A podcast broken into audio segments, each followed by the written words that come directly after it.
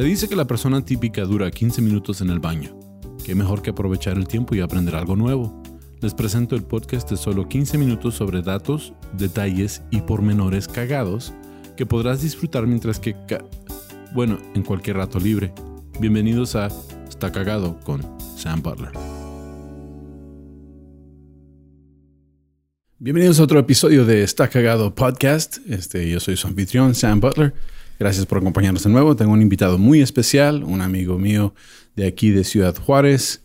Es un uh, sommelier, así se dice. Sumiller, sommelier. Sommelier, Ajá. ok. Es experto en whiskies y por eso en este episodio estamos disfrutando de una copita de whisky. ¿Qué whisky estamos tomando? Este es un Balvenie, 16 años, triple cask, triple barrica.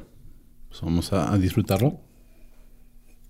Bueno, um, Luis Muñoz, todavía no te presento. Sí. Luis Muñoz, el lobito, aquí con nosotros. Mucho gusto. Hola. Y este es un episodio especial. Este, um, uh, vamos a hablar de un tema que pues a mí me gusta mucho y ustedes lo han estado pidiendo. Y pues eh, este Luis y yo somos muy, muy fanáticos de lo mismo. Vamos a hablar de los puros, Oh, yeah. de los puros, del tabaco. Del tabaco de verdad. Sí, del- bueno, pues todo es tabaco, ¿no? Pero um, lo que, pues, lo- de los datos cagados de los puros, uno de los datos cagados de los puros eh, sí es de que el puro es 100% tabaco. Puro, puro. Puro, puro. Puro, puro. De hecho, de hecho, de ahí sale el nombre puro. Ok. Ok. ¿sí? Porque ah, el nombre original del puro, pues, es ah, cigar. Cigarro. Ajá. Cigarro. Sí, este viene de la palabra cigar. Es uno de los datos que encontré aquí. Ok.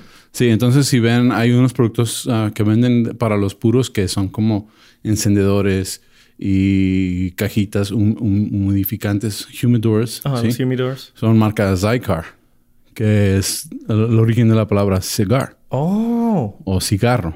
Sí. Ah, cabrón. No sabía no, eso. no más que No tenía idea. para diferenciar, pues se llama el puro.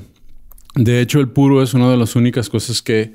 eh, es uno de los únicos productos que es como 100% artesanal y orgánico. No hay, o sea, es 100% Nada. orgánico. 100% or- orgánico. El Sí, puro, El puro. puro, el puro fino. Ok, Va- lo que decía, el puro sí. de verdad. Sí, porque puro, puro, pues... hay muchas vari- variaciones de puros. Hay puros... Hay puro... Todo es tabaco, ¿sí? Pero el, el puro fino, que es como hacerlo- se refieren a él en inglés, fine cigars, y en español es el puro fino. Ok. ¿sí? Entonces el puro fino es un producto 100% orgánico, 100% am, Libre de aditivos. sí, y artesanal. Ni siquiera ponen ah, pesticidas ni nada cuando están Órale. sembrando el, el tabaco. De hecho, agarran la semillita y la semillita del tabaco es bien, bien chiquita, ah, que caben mil semillas en un dedal. Ah, cabrón. Entonces la, la plantan en, en unas macetitas, en un invernadero, y ya cuando llega a cierta estatura la planta, Ya se la trasplanta. trasplantan a- al campo. Ok. Y no sé si, si sepan, pero pues en Cuba se inventó de que cuelgan unas mantas. Y eso ayuda a que crezca la planta. Como que la protege un poco del sol, como tipo invernadero Ok, como una, una Sí. sombra para las plantas de de, tabaco. De manta. de manta. Y ese es el estilo cubano de, de sembrar el tabaco. Ok. De hecho, la palabra tabaco ni siquiera tiene que ver con el tabaco. O sea, la, la en terminología de original, cuando vino Cristóbal Colón, él, él aterrizó en Cuba. Él fue el que se llevó el tabaco al occidente, o sea, o a Europa. No sé si lo estoy diciendo bien en español occidente, pero um, se fue a Europa con el tabaco y él fue el que presentó el tabaco en Europa.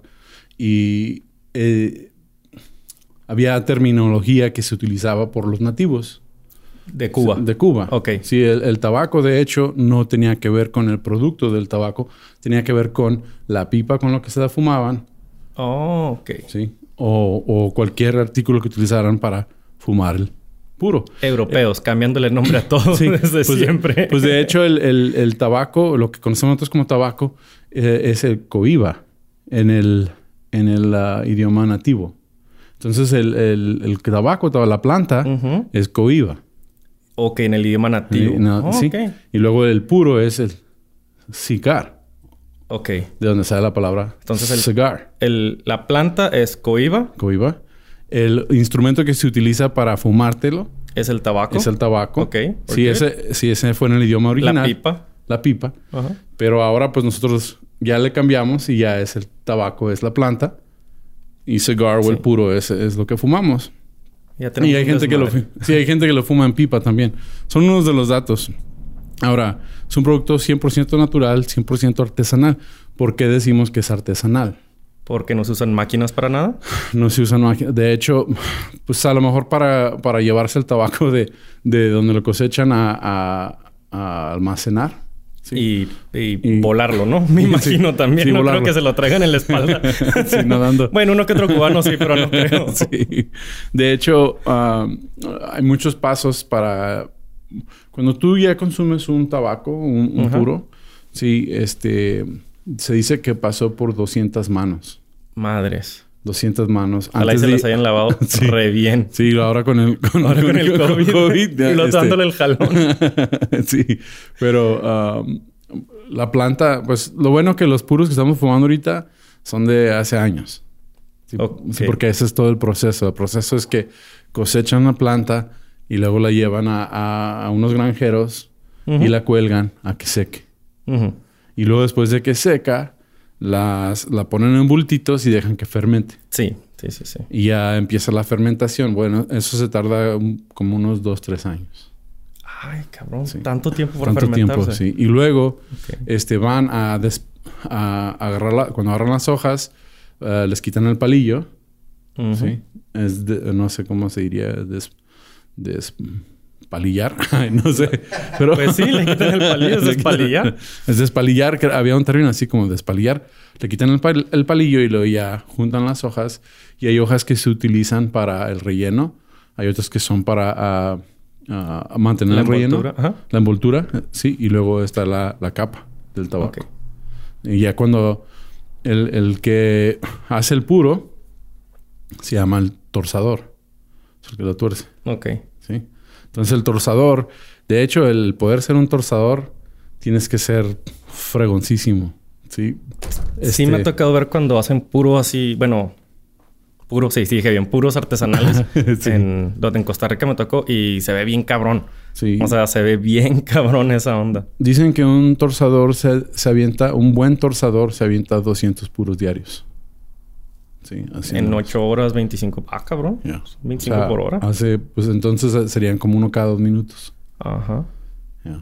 Entonces, como te puedes imaginar, esto es un trabajo muy monótono. Sí.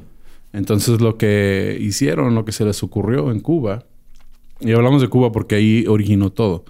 Y ahí originó los mejores tabacos. ¿Y realmente el puro es de Cuba? El puro es de Cuba. Ok, ok. Sí. Pero eh, ya no, era. Sí, el, el puro era de Se Cuba. originó en, en- Originó en Cuba. ya, ahorita ya.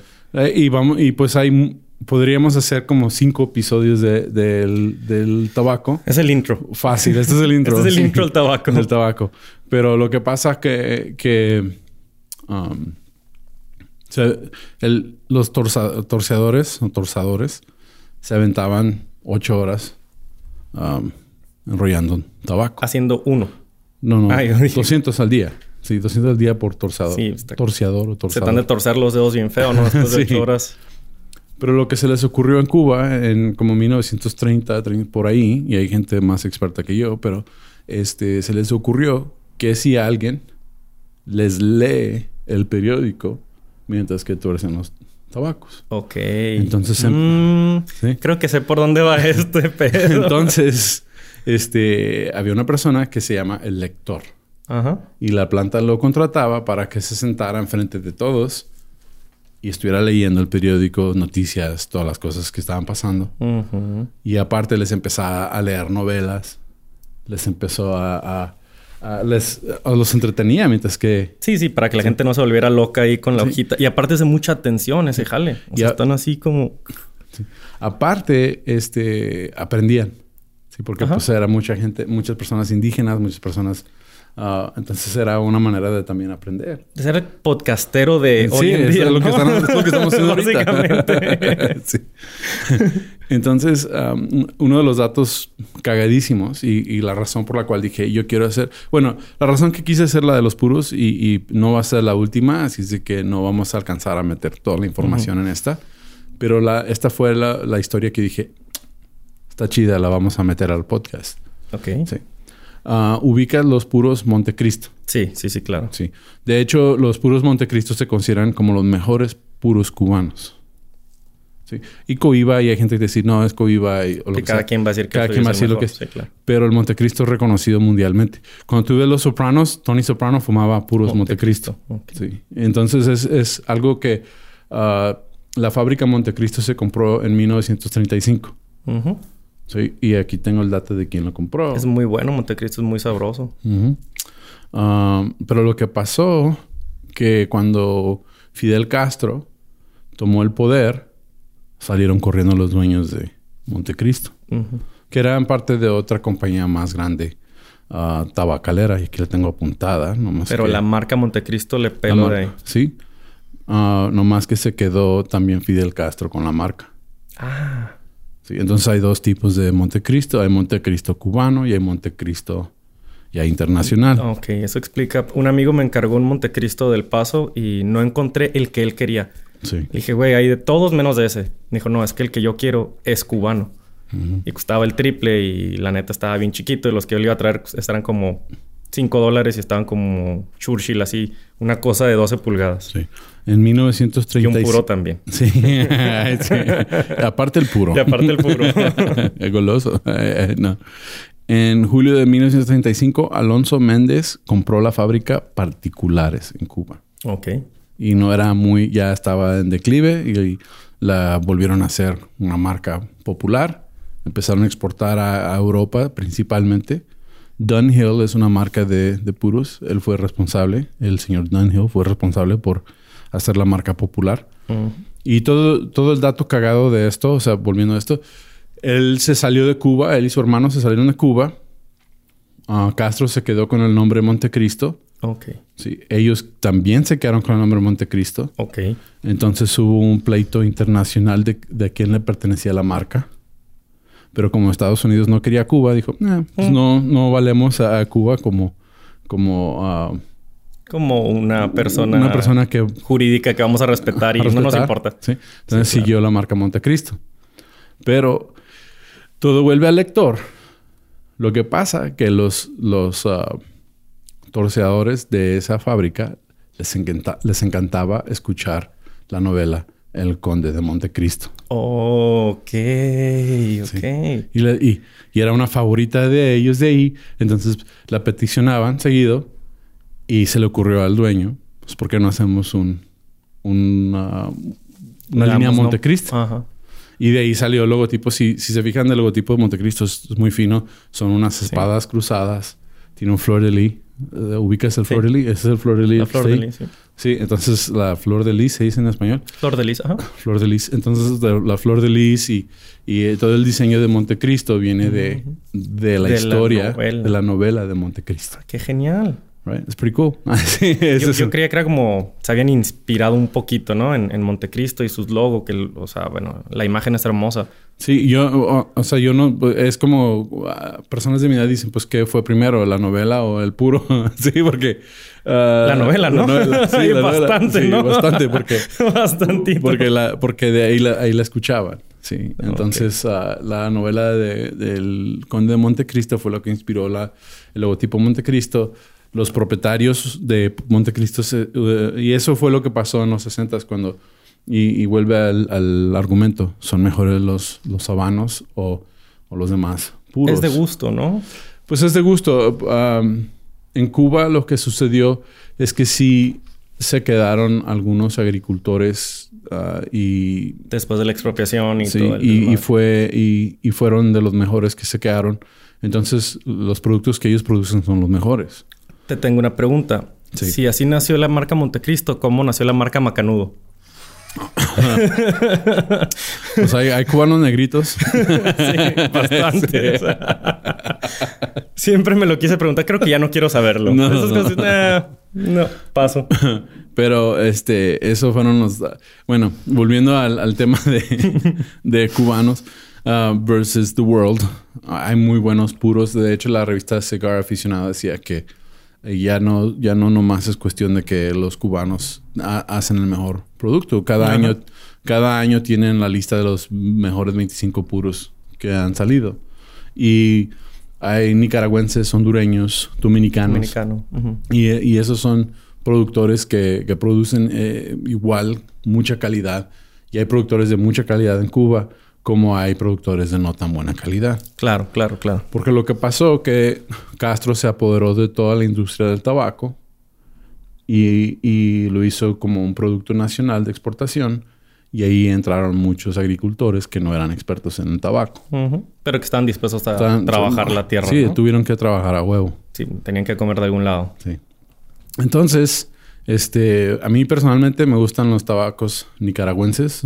Este, tienen ah, un sabor es- especial. Tiene que ver con el terreno. Me gustan de todos. Dominicanos, hondureños. Ah, fumo muchos puros hondureños. Te gustan de todo. todo. me gusta De de, todo, todo. de todo. este, me gusta. Y de hecho, ah, hace poco me mandaron unos puros de San Juan de Olu- San Juan de Olúa, aquí en México. Mexicanos. Excelentes. Es, es de Veracruz, si no me De equivoco. Veracruz. Sí. Muy- de donde es el Calúa. Sí, muy, muy ricos puros. y de hecho me sorprendí porque sí hay muchos, sí hay mucha producción de puro Sí. aquí en México. Y, y no es mi favorito, pero estos estuvieron muy sabrosos. Usualmente donde hay buen café hay buen, hay buen, Buen puro. buen Tabaco. coiba, ¿no? Buen, ¡Ah! sí. Se entrega con desmadre de palabras en mi cabeza. Ya. Entonces, este, pues gracias por acompañarme a Muchísimas este episodio gracias. de Está Cagado. Ojalá lo hayan disfrutado. No fue tan cómico. Y, y con mi amigo Luis, pues siempre vamos a estar hablando de cosas como whisky y tabaco. Muchas gracias por Y invitarme. gracias por acompañarme. Salud. Y gracias por el whisky. Salud. Salud. Provecho. Que todo salga bien. Nos vemos hasta la otra. Luis, ¿dónde te puede...? Ah, se me olvidó mencionarlo al principio. Tienes tu podcast. Sí, otra, tengo otra ronda. Sí, tengo un podcast con una amiga. eh, se llama Otra Ronda el Podcast. Ah, mi amiga es Jessica. Y hablamos de alcohol, licores, vino, de todo lo que tiene que ver con este mundo de la bebida. Y obviamente el puro está muy relacionado. Sí. Este, un buen puro con un, un buen whisky es una cosa deliciosa. Nos pueden encontrar en arroba otra ronda el podcast, en YouTube, en Instagram. A mí como arroba someluis con doble M. Y ahí está. Lo pueden encontrar. Ah, denle like. Ah, lo, lo van a ver seguido porque este tema de los puros... Da apenas- pa' mucho. Apenas empezamos. Es un Sí. tema muy macanudo. Sí, muy macano. sí. Y del whisky también vamos a hablar en otro episodio. Pero eh, este episodio se ha terminado. Gracias por acompañarnos. Yo soy Sam Butler. Me pueden encontrar como tu amigo Sam en todas mis redes sociales y también en YouTube. También me pueden encontrar como Está Cagado Podcast en, en uh, Spotify, en diferentes plataformas. Así es de que si ven mi YouTube, por favor, denle like. Este, dejen un comentario, eso me ayuda a mí con el algoritmo y así yo no tengo que estar vendiendo ah, cositas para sobrevivir, no se crean. Este, estamos bien, este, denle like, está chido, este, vam- vamos por más seguidores. Gracias por acompañarnos, hasta la otra. Suscríbanse.